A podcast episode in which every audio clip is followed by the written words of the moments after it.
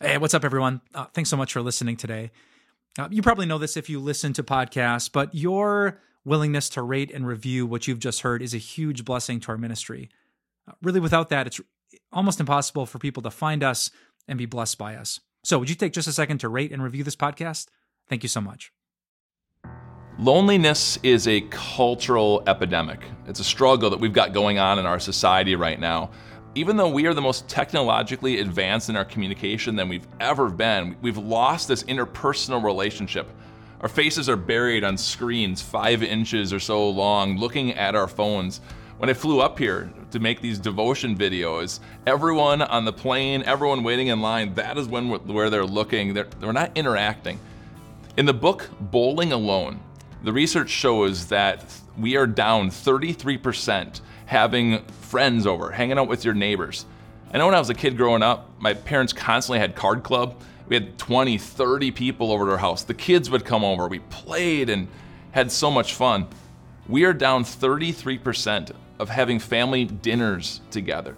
And if families do come together for dinner, oftentimes it's front of, in front of the TV.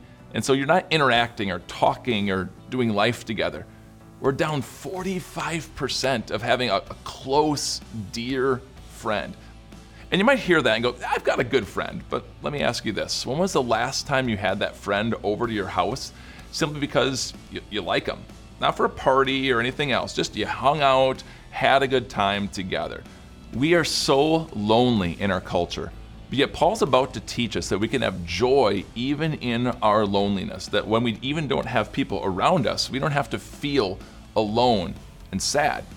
Paul was writing to the Philippians, and when he wrote to them, he was in prison. Didn't have friends and family around him to have dinner with and to do life together with, but yet look at what Paul says in Philippians chapter 1 verse 4. In all my prayers for all of you, I always pray with joy. Paul prayed with joy. And the reason why is because although they weren't there with him, he was constantly praying for each one of their lives, what was going on with them in their lives. So he felt connection to them. He felt their presence, even though they weren't present there physically with him. And so he had joy in those relationships. If you're feeling lonely, you don't have to be alone in the aspect that you can pray for your loved ones, praying for all the individual things going on in their lives. And then when you can connect back up, you can find out what's been going on with them in their lives. You feel connected to them. And even though you might be alone, you don't have to have loneliness. And on top of that, you've got your best friend, Christ, that you're praying to. And so now you're connected to Him, growing in His love, growing in thankfulness for all that He has done for you. You don't have to be, you don't have to feel alone.